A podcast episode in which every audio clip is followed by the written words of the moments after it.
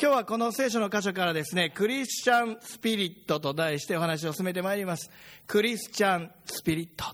まあ、このスピリットっていうのはいろんな意味があると思うんですが、まあ、内側の指針だとかですね、精神、まあ、そうしたものをですね、今日は、えー、そういう意味で使っていきたいと思うんですが、その内側にあるものというのは、まあ、外に現れるものです。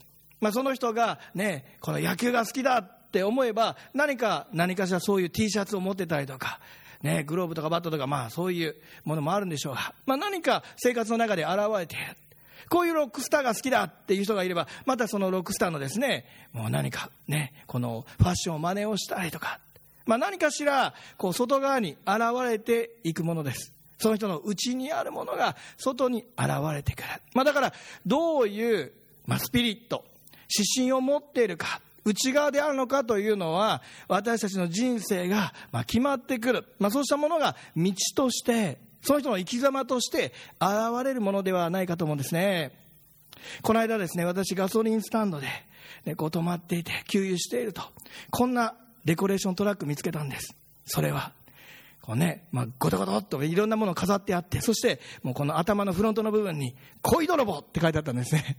恋泥棒この人は一体何をですね、主張したいのかって私は思ったんですね。恋泥棒というなんか演歌の歌があって、その曲が大好きなのか、それともね、大好きな人を、まあ何かね、こう、捉えてしまって、そして、ね、それを忘れないぞって 思ってですね、妬んで、恨んでそれを、こう、つけているのか、それとも、ね、何か、えー、こう、人の意地悪をすることが好きで、俺は恋泥棒だって、まあそんな風に言ってるのか、なぜそんな恋泥棒とつけてるんだろうか、まあ、そんなふうに思ったわけです。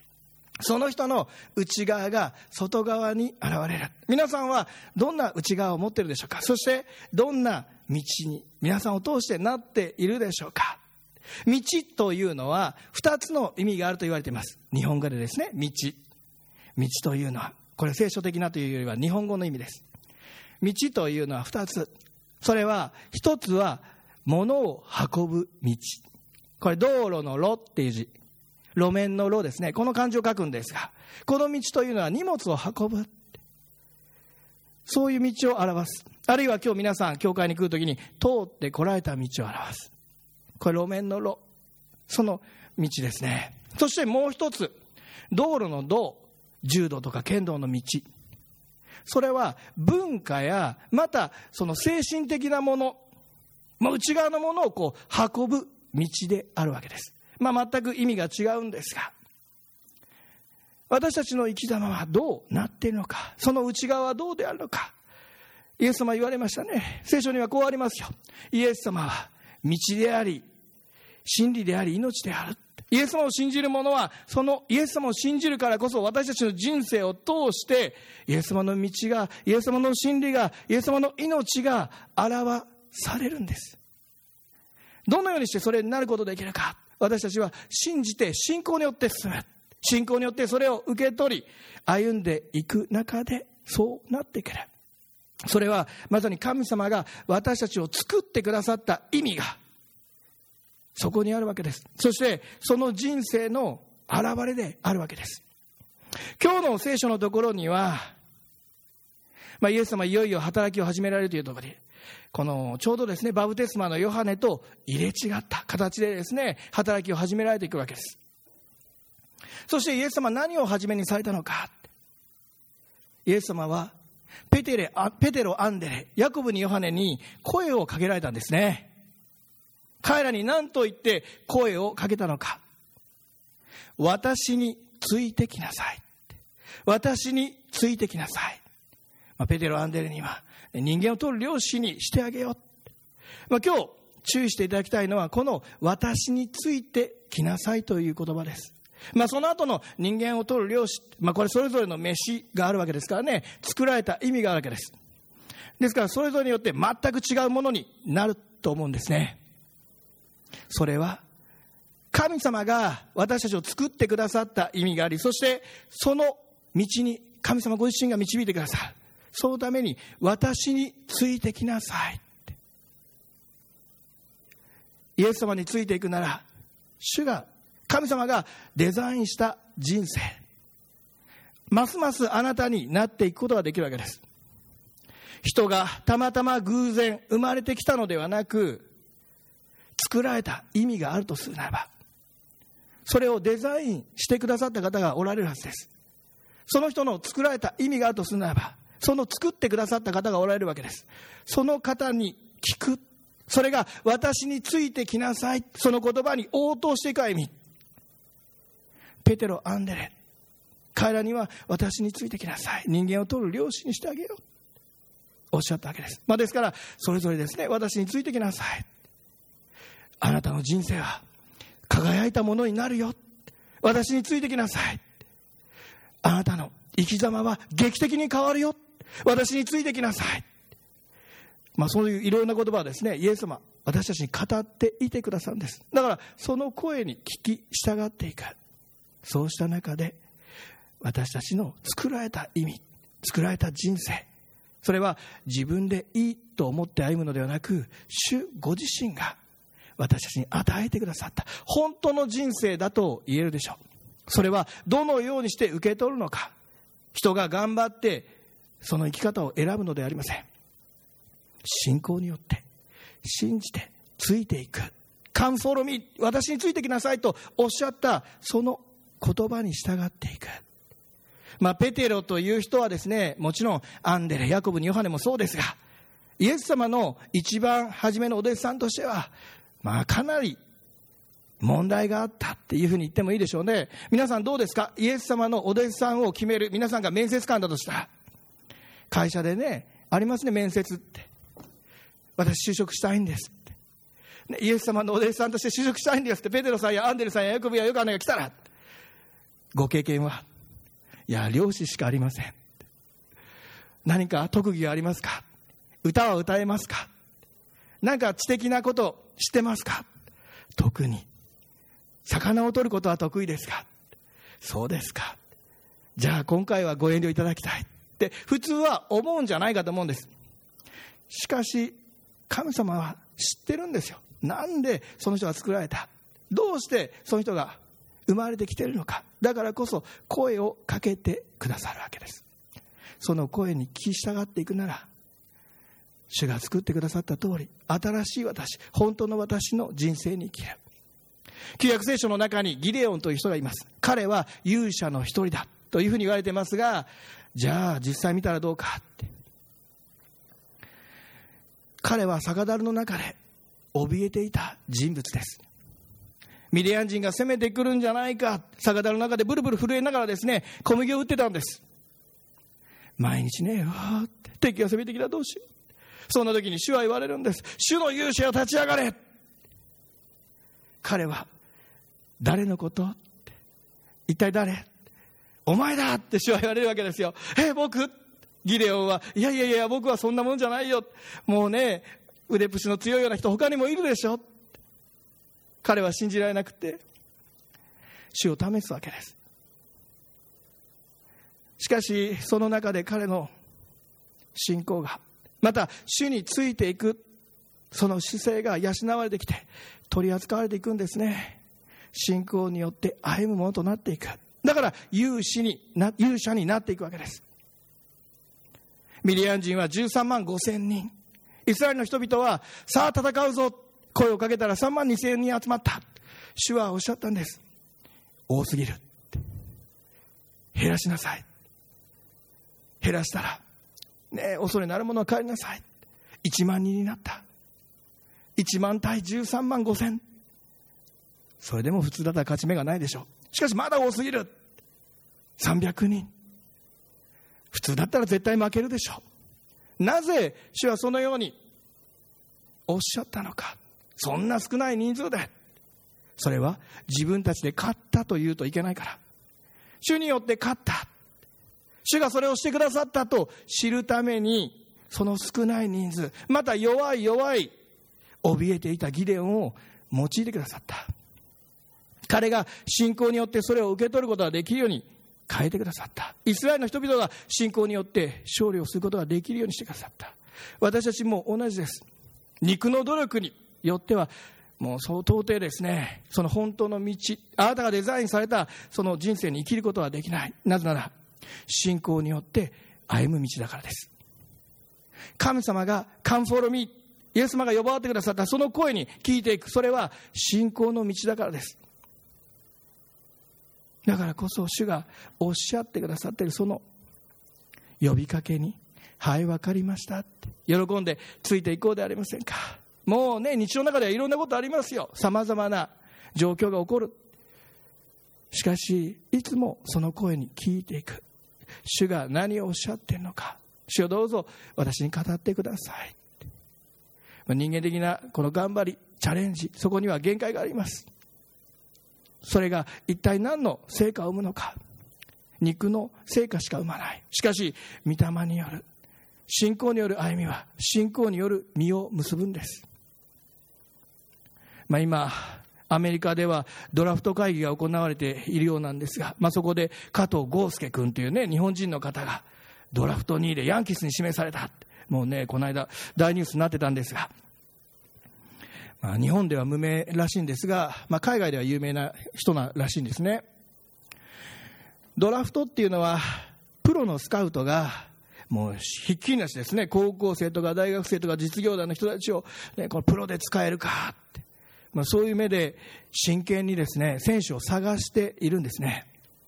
そしてドラフト会議というものにかけて、まあ、交渉権を獲得するんです。うちのチームに来てください。だから優秀な選手になるとくじ引きになるんです。あっちもこっちもそっちもって声かかるからね。もうぜひうちのチームに来てほしい。そう思うから。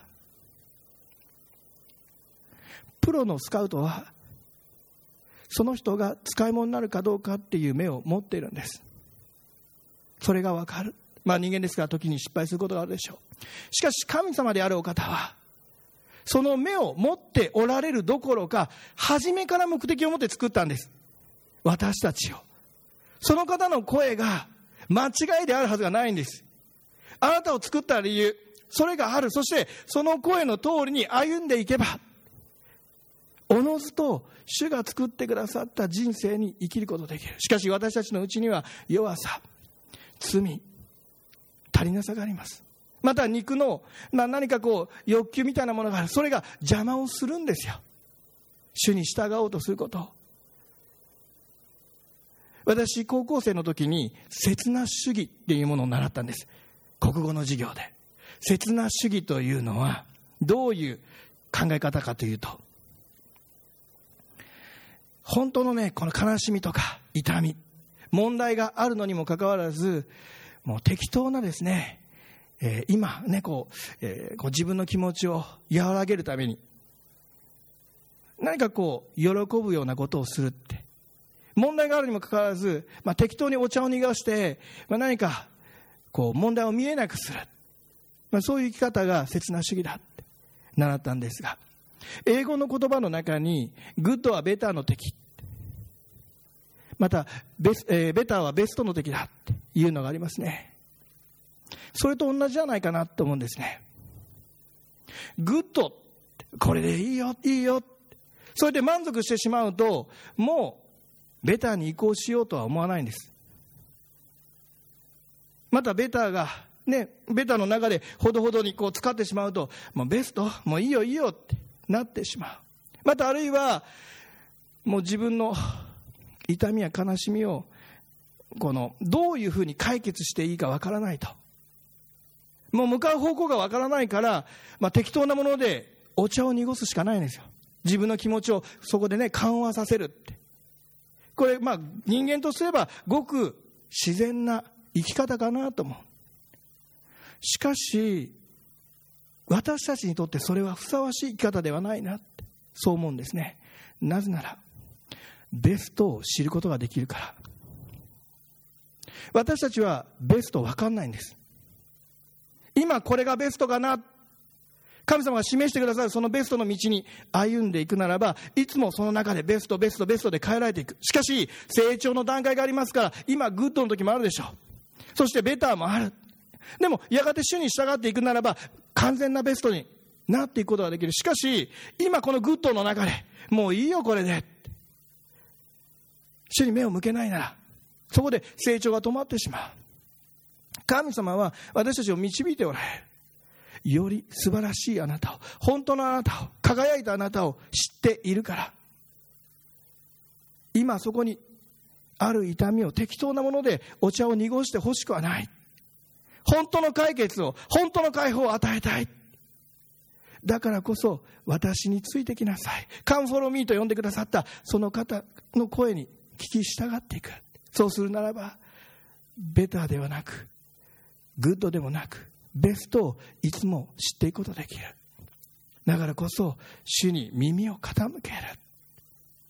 ペテロという人は大変失敗ばっかりした人物ですね。もう岩というふうなニックネームをつけられるには少々いやかなりまあね残念なこともいっぱいしてる。しかし私は彼は自分自身をイエス様から見せられたそう思うんですね。特に鶏が2度鳴く前に3度イエス様のことを知らないと言った場面。その場面ではもう逃げ隠れもできない。自分の弱さを見せられた。彼は、まあ、自分のイメージを間違って捉えていました。信仰のイメージ。イエス様の持っておられるイメージとは違う。それは自分ではできている。俺は頑張っている。俺はすごいんだ。そんなふうに思ってました。しかし肉の頑張りでは肉の思いでは本当の意味でイエス様を愛するできないんです。それを教えられた。イエス様あなたのためならたとえ命さえなくなっても構いません。そんなことを言いながらイエス様が捕らえられて大祭司の庭で裁きを受けられている時あんたイエス様の弟子か。あんたの顔見たことあるよ。って言われた時にオラスラね。オラスラね。オラスラね。ガリラヤ弁でですねなまりまくってイエス様のことを否定したんですよ。その時鶏がね二度ないく。時に三度知らないと否定したんです。彼はイエス様がああそういえばこの予言されてたな。それを突きつけられてですね涙したんです。はあ自分のセルフイメージが違ってた。突きつけられたんですね。鏡のように。自分では少々。いやもっとまともだと思ってた。優秀な弟子だと思ってた。しかしそうじゃないんだ。頑張ってたつもり。全然でもできてなかったんだ。私もですね御言葉を読む中でどんどんどんどん自分の足りなさ不甲斐なさを教えられます。イエス様信じる前はまだクリスチャンになったばっかりは私はですね自分のことをいいやつだと思ってました。まあ明るくてですね朗らかなお兄ちゃんだななんて思ってましたよ。なるべく人に親切にしてあげて。しかし聖書を読むその中でどんどんどんどん自分というものはそうじゃないんだ。弱さ足りなさ愚かさ。神様によって示されて。そして本当の私の生き方というのは本当の人の生き方というのはそうじゃないんだって。本当の人の明るさそうじゃないんだって。どんどん示されていって。もう本当に悔い改める恵みを知りました。それはイエス様を信じる者にとって大きな恵みです。本物を知ることができる。だから偽物が分かるんです。偽物の中で使っていては本物が分からない。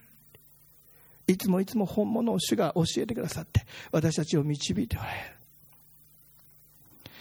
主を愛し主と共に歩むから歩むことができるからこそ私たちの人生がイエス様の道を流し出しイエス様の真理を流し出しイエス様の命を流し出していくことができるペテロも自分が足りないダメだ教えられそして悔い改めイエス様と復活のイエス様と出会い私を愛するかって。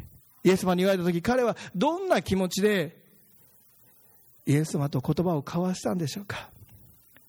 主よあなた知っておられるでしょって。私はね愛したいってきっともう本当にね心から叫びたかったと思うんですが彼のその愛するといった中でもう自分の、まあ、かつてのその弱さそうしたものを思い出しながら複雑な心境でいたんじゃないかなと思うんですね。そして彼は砕かれたからこそもう一人の助け主であるお方聖霊様が望まれた時に聖霊様に聞き従うことができる歩みをできたのではないでしょうか。もしかつてのペテロのまんまだったら聖霊様が望まれてもですよ。何かこう戦っていたかもしれませんね。私の生き方はこうだって思って。まさに主は一番私たちがふさわしい歩みをすることができるように聞き従っていく中で整えてください。御霊なる主が生きて働いてください。それに応答していくことができるように変えていってくださるだからこそ「Come follow me」私についてきなさい。その言葉に聞き従っていこうではありませんか？今私は何を聞いたらいいんですか？今私は何に従ったらいいんですか？教えてください。手放しで主の御声に聞いていこうではありませんか？その中で変わっていく変えられていく。柔道の世界に田村良子さんっていう有名な柔道家が今はね参議院議員の議員先生になってますけどいましたよね。彼女は5大会オリンピックに出てるんです。まあ、4年に1回の大会ですからすごいですね。5年5回出てるっていうのは20年近く第一線で活躍してる。ねえ。谷で金田村で金、まあ、残念ながらママでは金は取れなかったと思うんですが、ね、金だけでなくたくさんのメダルも持っておられると思いますが、まあ、しかしこうしたスーパースターとも呼べる柔道家の陰に隠れて涙を流していた人もいるわけですね当然。その一人に永井敦子さんという人がいるんです。この人は万年2位だったんです。ずっと2位。なぜなら田村涼子さんがいたからです。決勝でいつも田村さんと当たって負けはねこの一本負けはしないんです。でも判定で負けるんです。10回戦ったそうですが10回とも判定負け。もう苦しかったでしょうね。悲しかったでしょう。もう頑張っても頑張っても頑張ってもいつも負けてしまう。それである時にコーチに相談したそうです。コーチ私オリンピックどうしても出たい。このままじゃ出れない私の人生。だからもう柔道のねこの体重でクラスが分かれてますから。そのクラスを変えたい。級を変えたい。そうお願いしたそうです。しかしその時にコーチは何と言ったか。逃げるなって。逃げるなって言われてそしてその言葉に彼女は逃げずにじゃあ私もチャレンジしてみようって。しかし結局とうとうオリンピックにも出れず田村さんにも勝つことできませんでした。万年2位だったんです。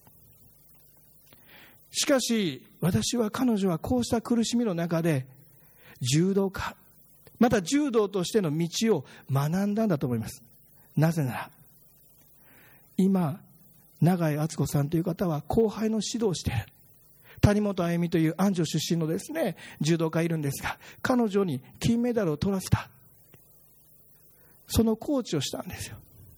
じゃあ田村さんは、まあ、んまり柔道とは関係ない世界で生きてますよね。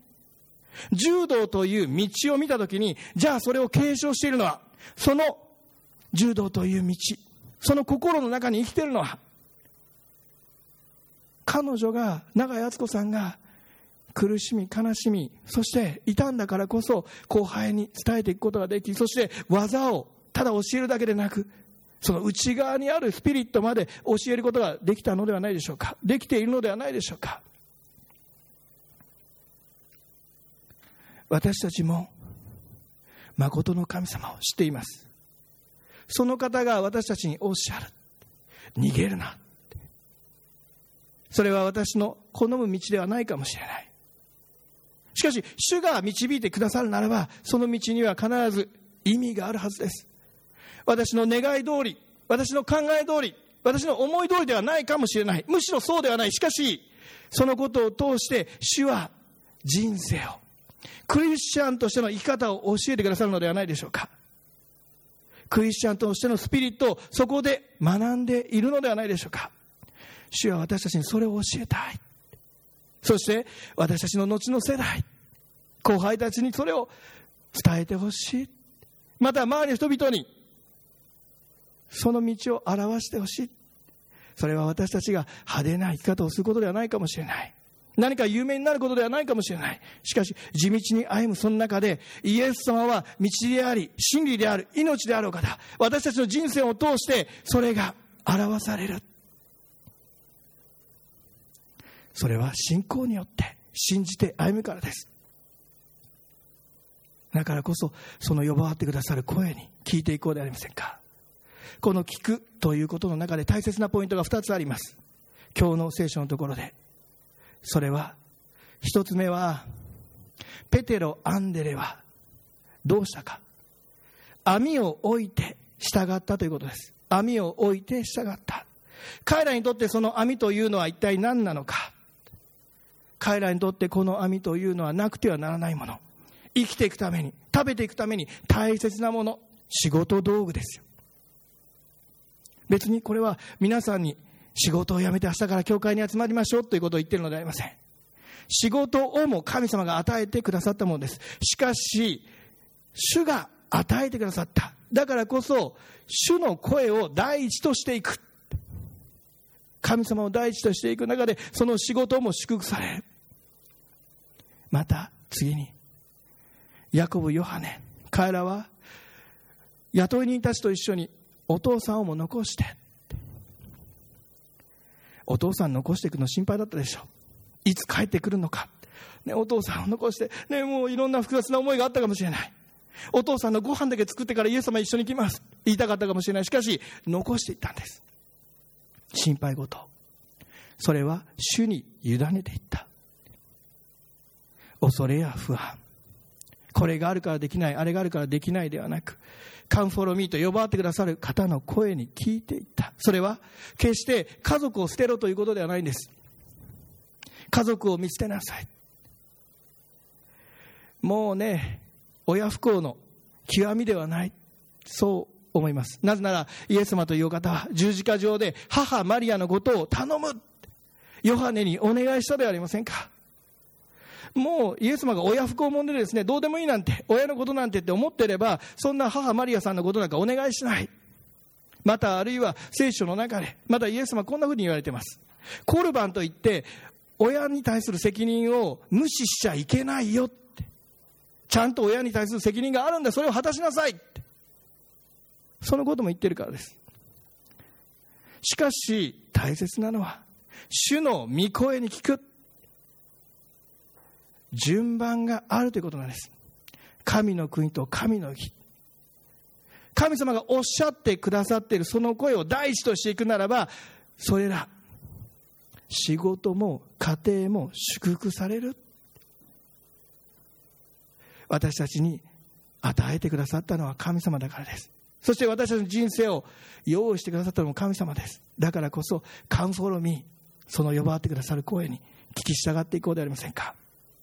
最後に一つ皆さんに、まあ、お明かししたいお話があるんですが、まあ、それは、まあ、セオドア・ルーズベルトという人が、まあ、夢中になった本のお話なんですが、セオドア・ルーズベルト大統領ですから、大変お忙しい、え人であったと思うんです。ましかし、一冊の本を手に入れたら、徹夜でその本を読みました。もう必死にね、もう夢中になって。そして次の日にその本を30冊購入し、自分の大統領としてのね、仕事を手伝ってくれる人たちに配ったんです。これを読んで、ね、学んでほしい。いい本なんだから。その本というのは武士道です。武士道という本。武士道というのはニトベ稲造。日本人の書いた本です。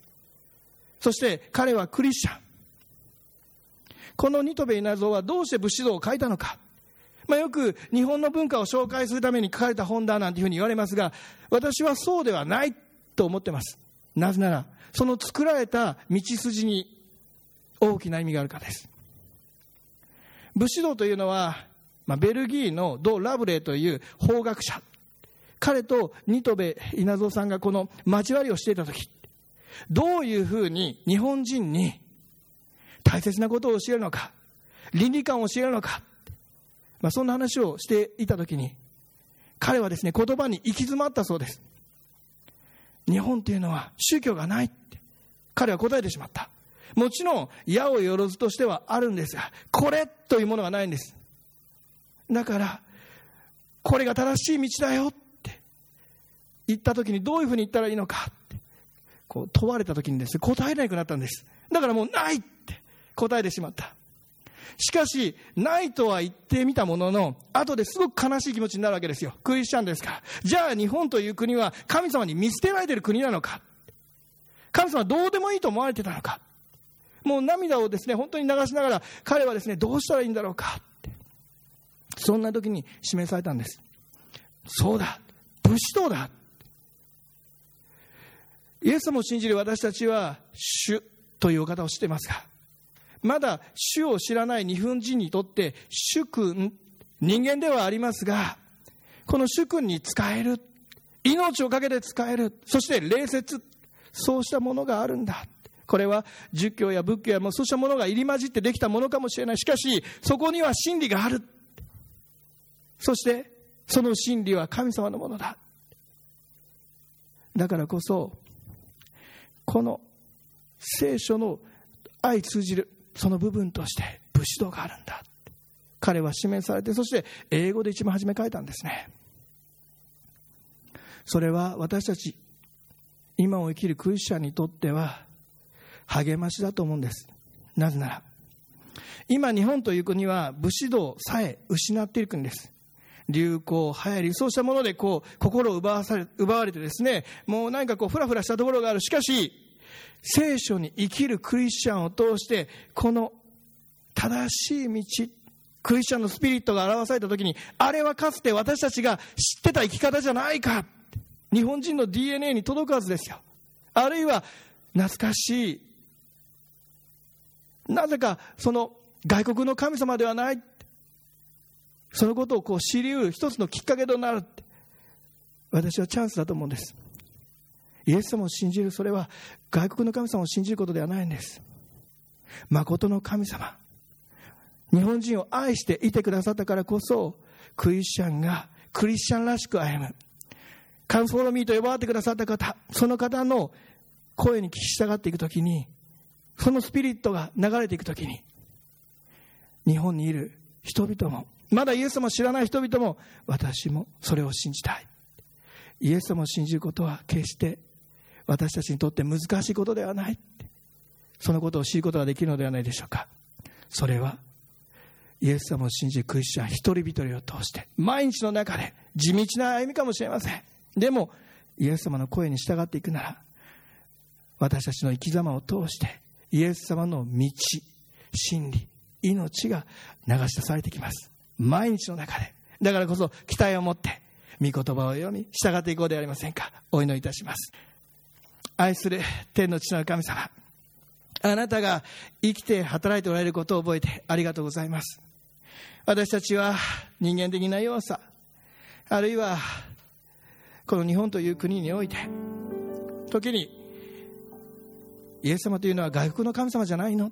そんなふうに思われることがあります。しかし全てを作られたお方その方を信じるというのは私たちの愛するこの国の人々にとって不可能なことではありません。それは全ての主だからです。またその方が本当の人生を本当の私たちの作られた意味を知っておられ導いておられることを覚えてありがとうございます。その御声にいつも喜んで聞き従っていくことができますよう御霊なる主によって助けてください。時に私たちはこれでいいんじゃない？まあこれぐらいでほどほどで妥協してしまいやすい要素を持っていますがしかしいつも主に聞き従っていくならばますますあなたの道をあなたの真理をあなたの命を私たちの人生を通して表すことができることを感謝します。それは主が信仰によって表してくださるからです。どうぞさらにあなたを教えてください。あなたに愛されている。あなたによって救われているこの喜びを味わうことができることを感謝しイエス・キリストの皆により信じてお祈りいたします。アーメン。